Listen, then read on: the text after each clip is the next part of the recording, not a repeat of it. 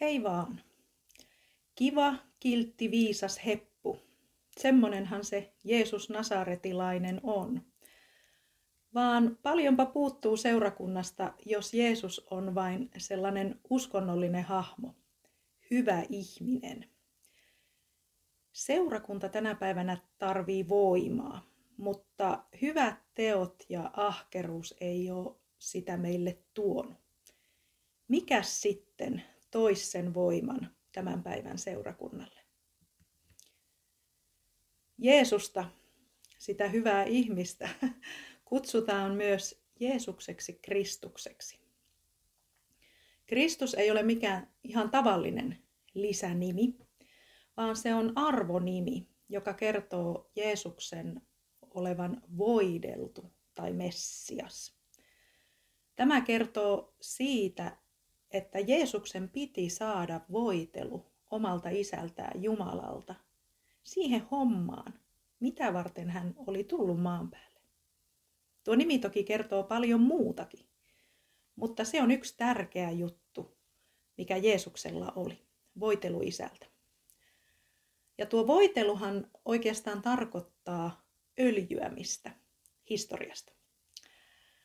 Erityisesti vanhasta testamentista voimme lukea, miten oli tapana voidella öljyllä joku ihminen tai joku esine vaikkapa tärkeää hengellistä tehtävää varten tai vaikkapa sitten kuninkaaksi. Pyhä henki on Jumalan öljy, jolla Jeesus puolestaan voideltiin. Ja tämä voitelu tapahtui silloin, kun Jeesus sai vesikasteen Johannes Kastajan kastamana. Luetaan Luukkaan evankeliumin kolmannesta luvusta jakeet 21-22. Kun kaikkia kansaa kastettiin ja myös Jeesus oli saanut kasteen, tapahtui hänen rukoillessaan, että taivas aukeni ja pyhä henki laskeutui hänen päälleen ruumiillisessa muodossa kuin kyyhkynen. Ja taivaasta kuului ääni, sinä olet minun rakas poikani, sinuun minä olen mieltynyt. Nimi Jeesus Kristus siis tarkoittaa, että Jeesus on pyhän hengen voitelema, öljytty sitä omaa tehtäväänsä varten, mikä hänellä oli. Filippiläiskirje 2, jakeet 5-7 sanoo, olkoon teillä se mieli, joka myös Kristuksella Jeesuksella oli. Hänellä oli Jumalan muoto, mutta hän ei katsonut saaliikseen olla Jumalan kaltainen, vaan tyhjensi itsensä ja otti orjan muodon. Hän tuli ihmisten kaltaiseksi ja hänet havaittiin olemukseltaan sellaiseksi kuin ihminen. Jeesus luopui omista jumalallisista ominaisuuksistaan, kaikista niistä, ja hän valitsi elää maan päällä tismalleen samojen inhimillisten rajoitusten mukaan, niin kuin me muutkin ihmiset täällä eletään. Hänellä kun oli tärkeä tehtävä isältä Jumalalta. Hänen tuli elää elämänsä synnittömänä ihmisenä ja sitten kuolla koko meidän ihmiskunnan syntien puolesta lain täyttämiseksi. Sen takia, että Jumalan laki saataisiin täytettyä. Ja tämä Jumalan lunastussuunnitelman mukaisesti, mikä hänellä oli, niin tämän sovitukseksi annettava uhri, näiden syntien sovitukseksi annettava uhri, niin sen tuli olla synnitön ja voimaton. Jumalan virheetön karitsa, joka ottaa pois maailman synnin. Ajattele, Johannes Kastajahan sanoo tämän siellä, kun hän näkee Jeesuksen tulevan sinne joelle, sinne Jordanille kastettavaksi. Johannes Kastaja sanoo, katso, Jumalan karitsa, joka ottaa pois maailman synnin. Synnitön ja voimaton, virheetön tarkoitti sitä synnitöntä uhria – ja karitsa edusti sitä voimattomuutta, pieni, voimaton, heikko karitsa. Mutta Jeesuksellahan oli myös tehtävänä muutakin kuin ottaa pois maailman synti, mikä on toki se, se valtava siunaus, mikä meille on tullut meidän osaksi Jumalan lunastussuunnitelmassa. Hänen tuli kuitenkin myös näyttää meille, minkälainen isä Jumala on. Ja olla meille esimerkkinä siitä, minkälaisia meidänkin kuuluu Jumalan lapsina olla. Jeesus siis tarvitsi semmoisen varustuksen, joka vapautti hänet toimimaan niiden inhimillisten rajoitusten ulkopuolella, jotka hänellä ihmisenä oli. Hän tarvi varustuksen, että hän pystyi tuomaan taivaan maan päälle ja tekemään kaikkia niitä yliluonnollisia tekoja, joita raamatussa on kuvattu. Tämä voitelu, minkä Jeesus sai, niin tämä yhdisti Jeesuksen Jumalaan, jotta hän pystyi tekemään tyhjiksi paholaisen toimet maailmassa. On nimittäin toinenkin henki, pyhä hengen lisäksi, ja se on se alati kristittyjä vaivaava antikristuksen henki.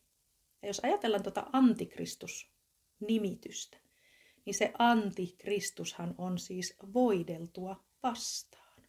Kun Kristus tarkoittaa voideltua, niin sitten tämä antikristus on voideltua vastaan.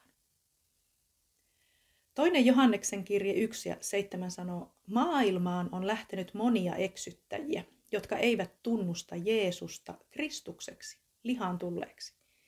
Sellainen on antikristus, eksyttäjä.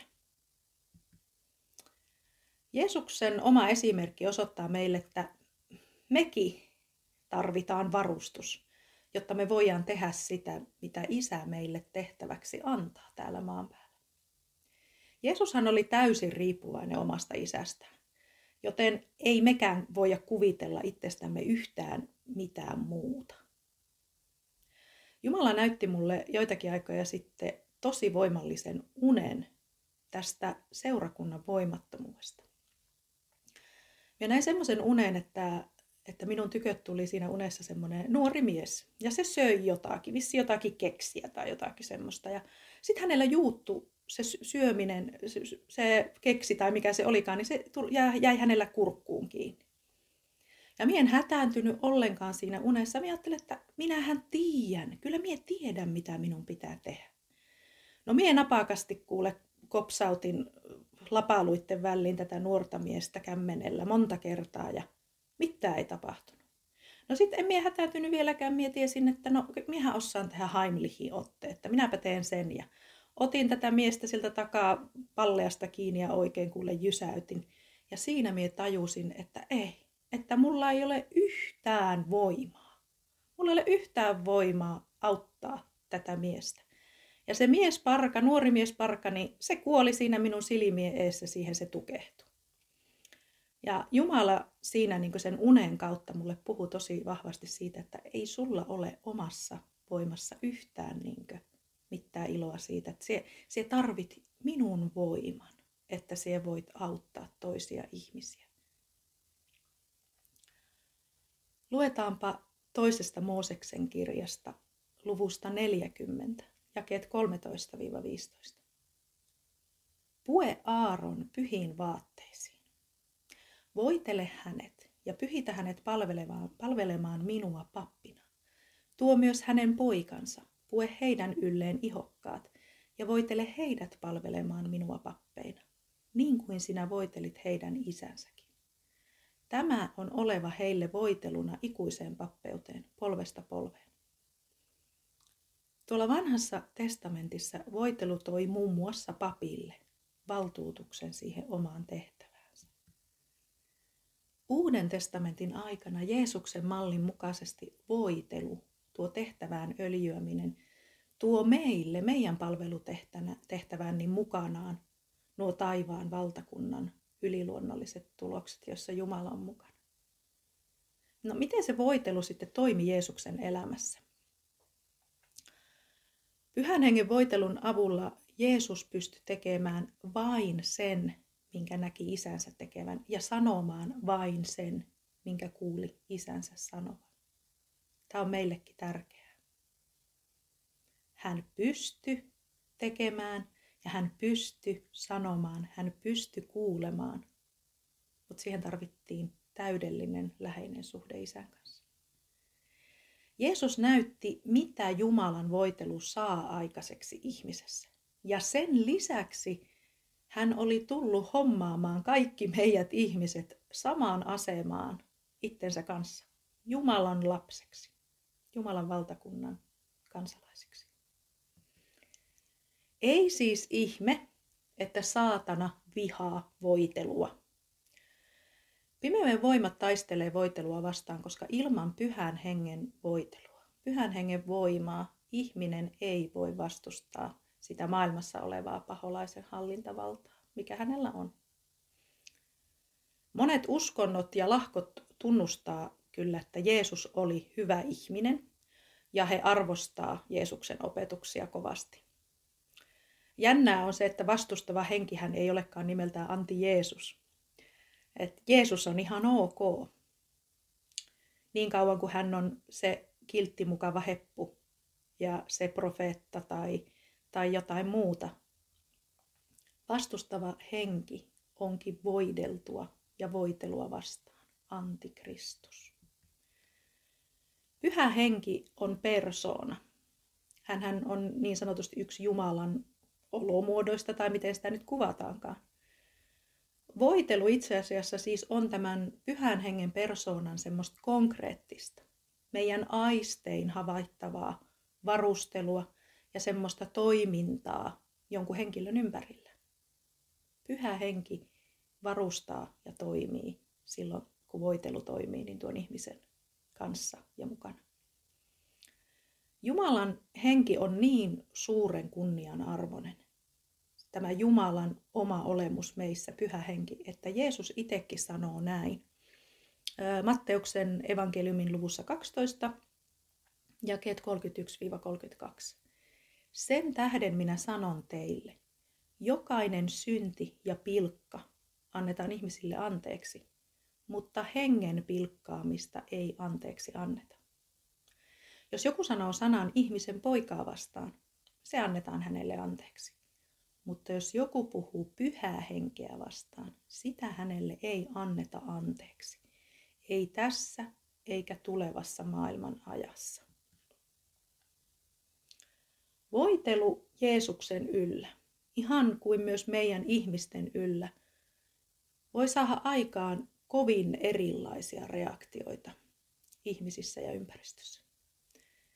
Jeesuksen ympärillä ollut voitelu veti ihmisiä puoleensa. Se voitelu sai jättämään ihan kaikki sen hetkiset hommat ja, ja se voitelu myy, muutti sydämeltään nöyrien ihmisten elämät aivan lopullisesti. Jos mietitään vaikka hänen opetuslapsia, näitä valittuja apostoleita. Voitelu vetää ihmisiä puoleensa ja muuttaa elämää. Mutta tuo sama Jeesuksessa ollut voitelu oli myös niin tämmöisenä kompastuksena ja loukkauksena kaikille niille, joilla oli ylpeyttä ja semmoista omavoimaisuutta ja omaa tekemistä. Sekä valtava kiintymys ihmisten perinteisiin ja sääntöihin. Ja tämän kompastuksen seurauksenahan oli lopulta sitten Jeesuksen ristiinnaulitseminen. Voidaanhan sanoa, että ihmisen reaktio voiteluun paljastaa helposti tämän ihmisen sydämen tilan. Sananlaskut 13 ja 12 sanoo, pitkittynyt odotus tekee sydämen sairaaksi, mutta täyttynyt halu on elämän puu. Tämä oli niin totta minun kohdalla.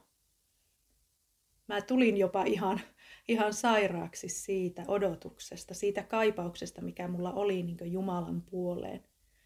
Mutta sitten kun se täyttyy, se kaipaus, se kaipaus alkaa pikkuhiljaa täyttyä Jumalan läsnäolossa hänen rakkauden virrassa, niin siitä kasvaa aikamoinen elämän puu. Meidän pitää muistaa, että Jumala on meidän oikea isä. Ja tässä Jumalan perheessä hänen omana perillisenään minuun on sisään kirjoitettu. Minun sisimpään, minun sydämeen on sisään kirjoitettu hänen ominaisuutensa. Kaikki hänen ominaisuutensa. Hänen DNAansa, DNAansa ikään kuin.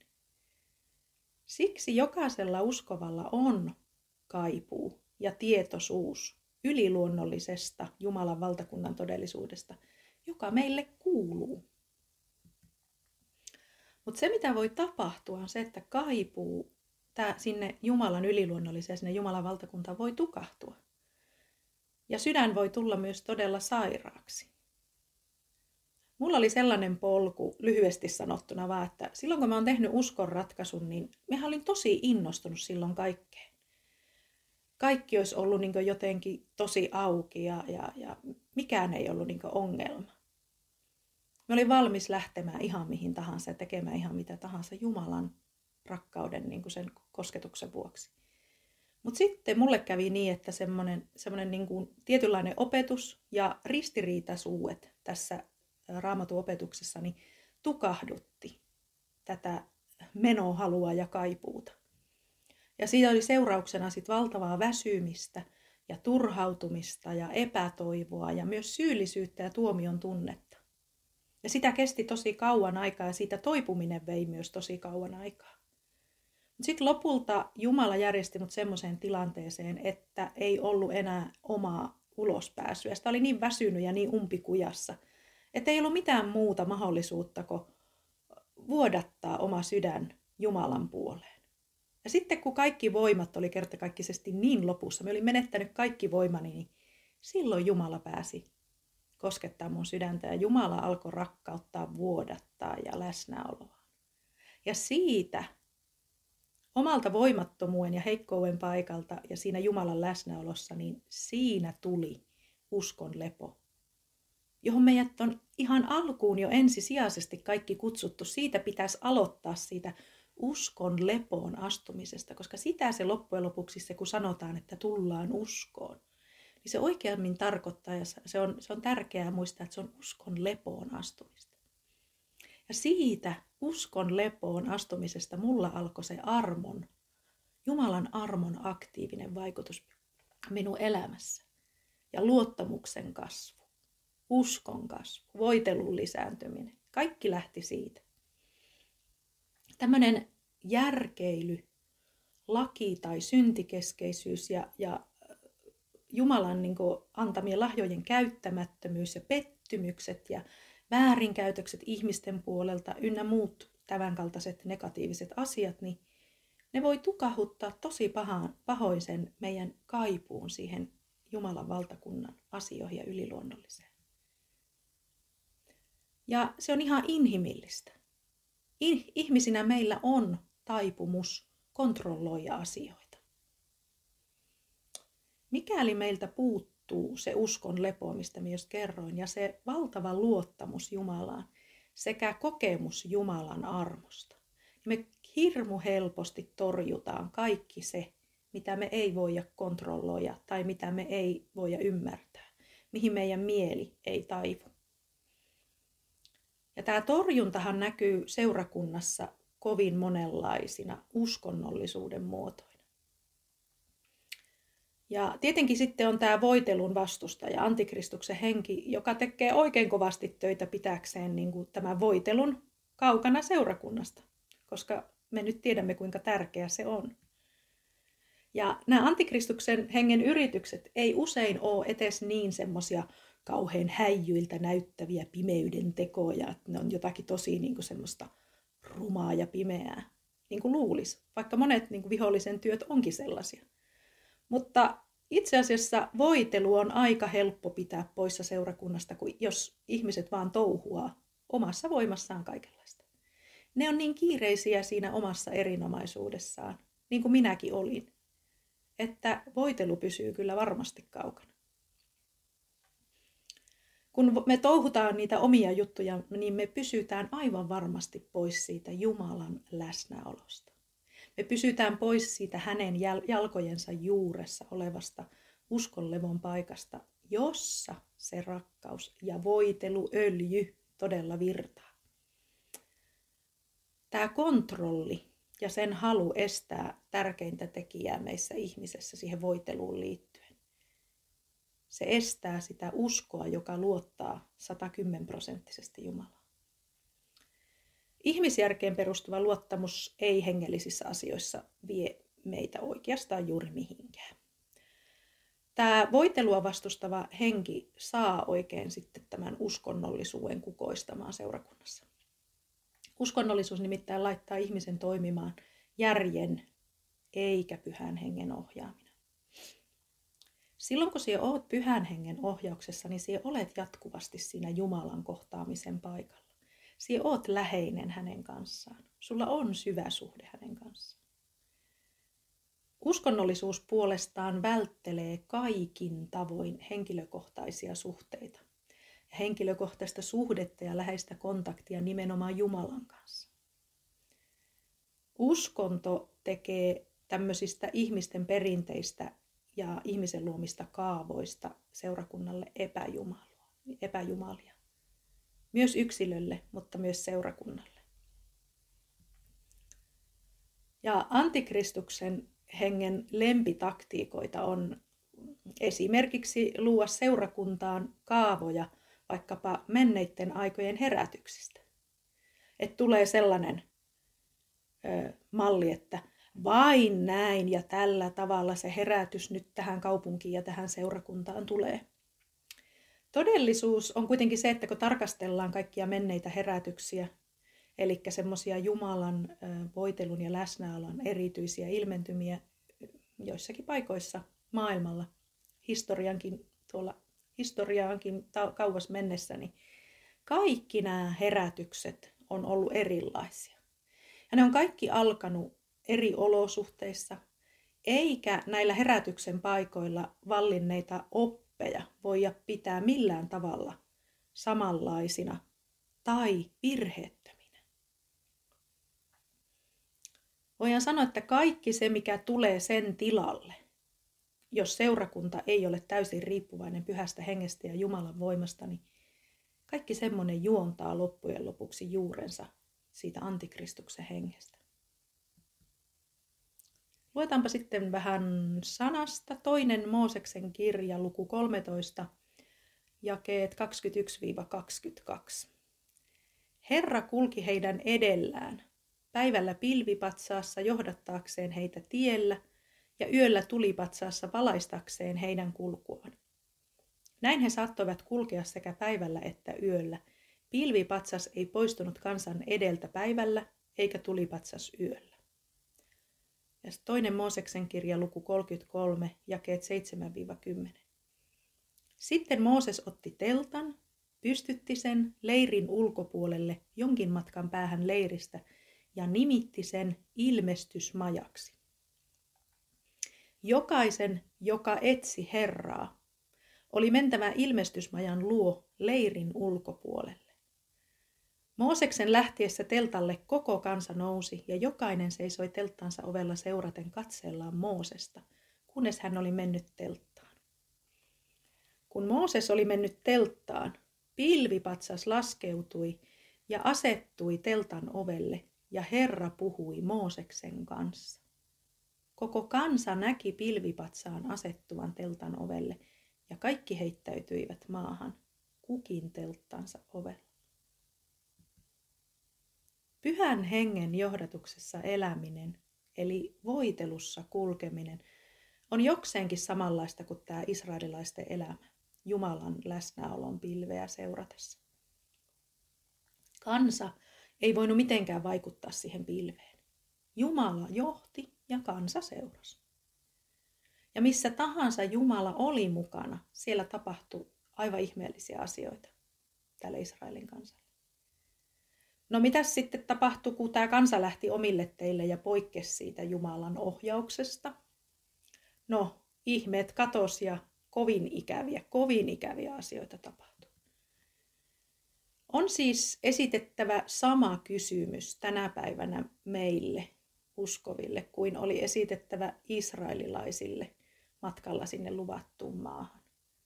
Kuinka tärkeänä me pidetään sitä Jumalan läsnäoloa?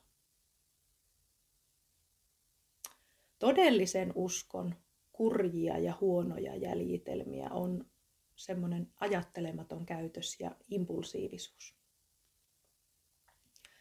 Jumalan läsnäolossa me kuitenkin saadaan armon kautta semmoinen todellinen uskon luottamus, joka saa meidät toimivaan Jumalan sydämen mukaisesti.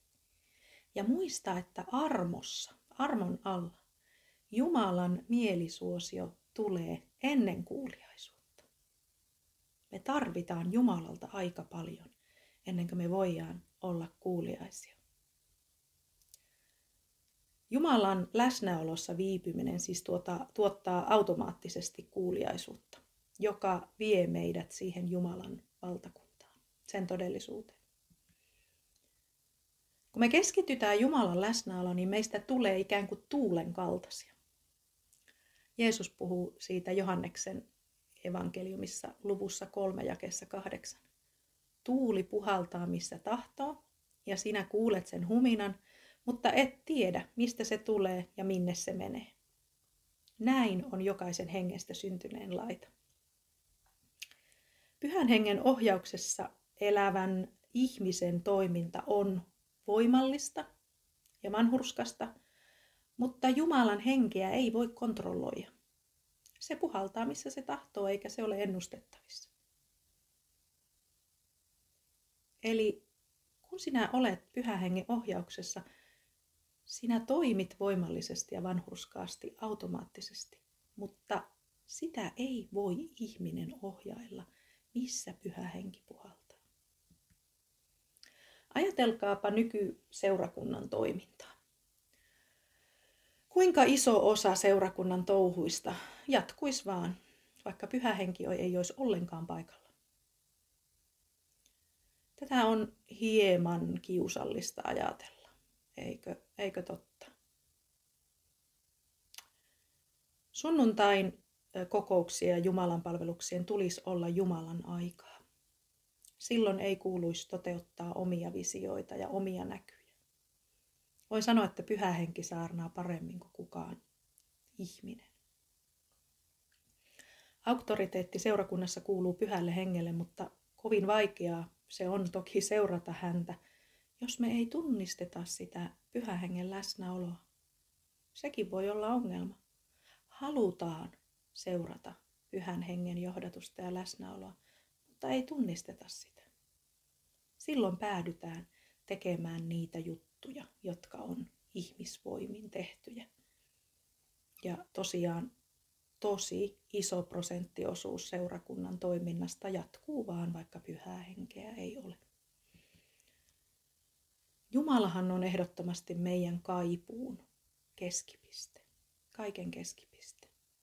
Ja kun hän itse on läsnä, silloin tapahtuu väistämättä ihania kohtaamisia Jumalan kanssa, joiden seuraukset on yliluonnollisia. Meillä on kovin vähän kokemusta pyhästä hengestä. Siksi se on niin vaikea seurata sitä johdatusta. Me saatetaan tuntea seurakunnan kokouksissa esimerkiksi tai rukoushetkellä lohdutusta ja rauhaa ja me saahan tulla niin liikutetuiksi, että, että itku tulee ja joskus naurattaakin vähän. Ja ne on sen kaltaisia semmoisia aika perusjuttuja joissakin seurakunnissa. Mutta kun mennään syvemmälle ja mietitään tätä, niin harvat tuntee kuitenkin Jumalan itsensä. Uskossa on siksi hyvin pitkälti kyse luottamisesta. Jumala haluaa meidän luottavan siihen, että hän kykenee yksin pitämään meidät turvassa. Pyhällä hengellä on monenlaisia ominaisuuksia. Hän, hän on lohduttaja ja puolustaja ja häntä kutsutaan viisauden hengeksi ja niin edelleen. Koska pyhän hengen johatus vie meitä usein hämmentäviinkin tilanteisiin. Ja näissä tilanteissa me todella tarvitaan hänen ominaisuuksia. Kaikkia niitä, miten hän voi meitä auttaa. Petetyksi tulemisen pelko ja tämmöiset hengelliset väärinkäytökset on saaneet aikaan tosi surullista liikehintää uskovien keskuudessa. Ja se oli pitkään semmoista todellisuutta myös minun elämässä. Pelko astu kuvaan ja on astunut monen ihmisen niin kuin elämään.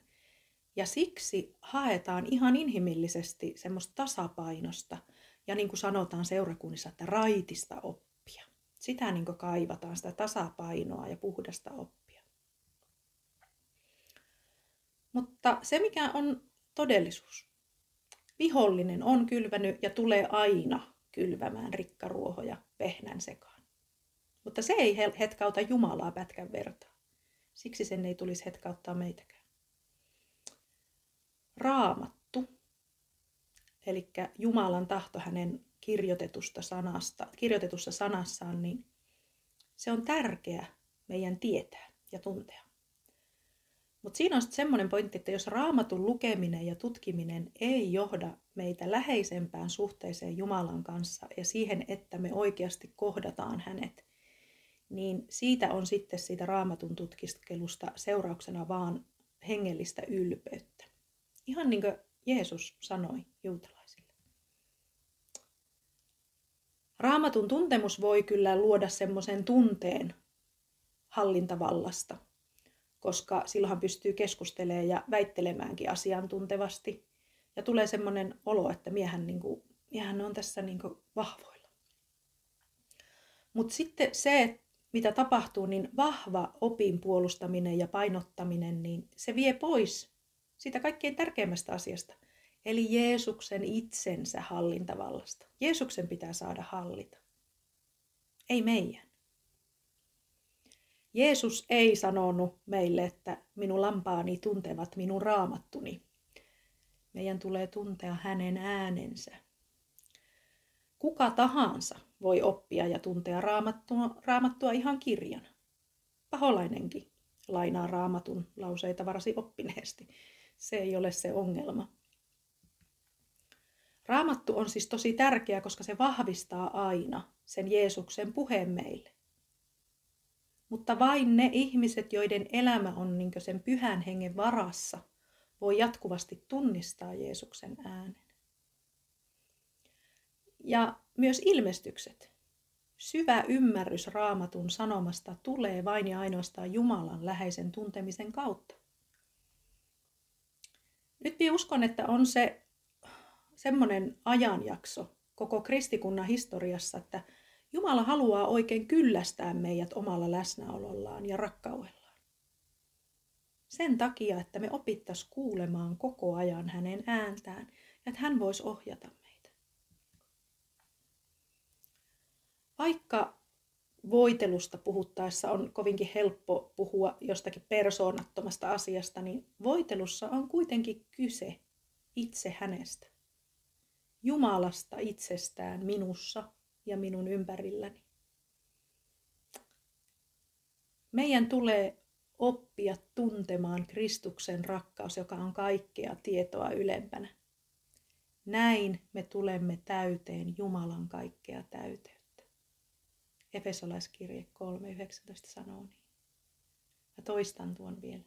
Meidän tulee oppia tuntemaan Kristuksen rakkaus, joka on kaikkea tietoa ylempänä.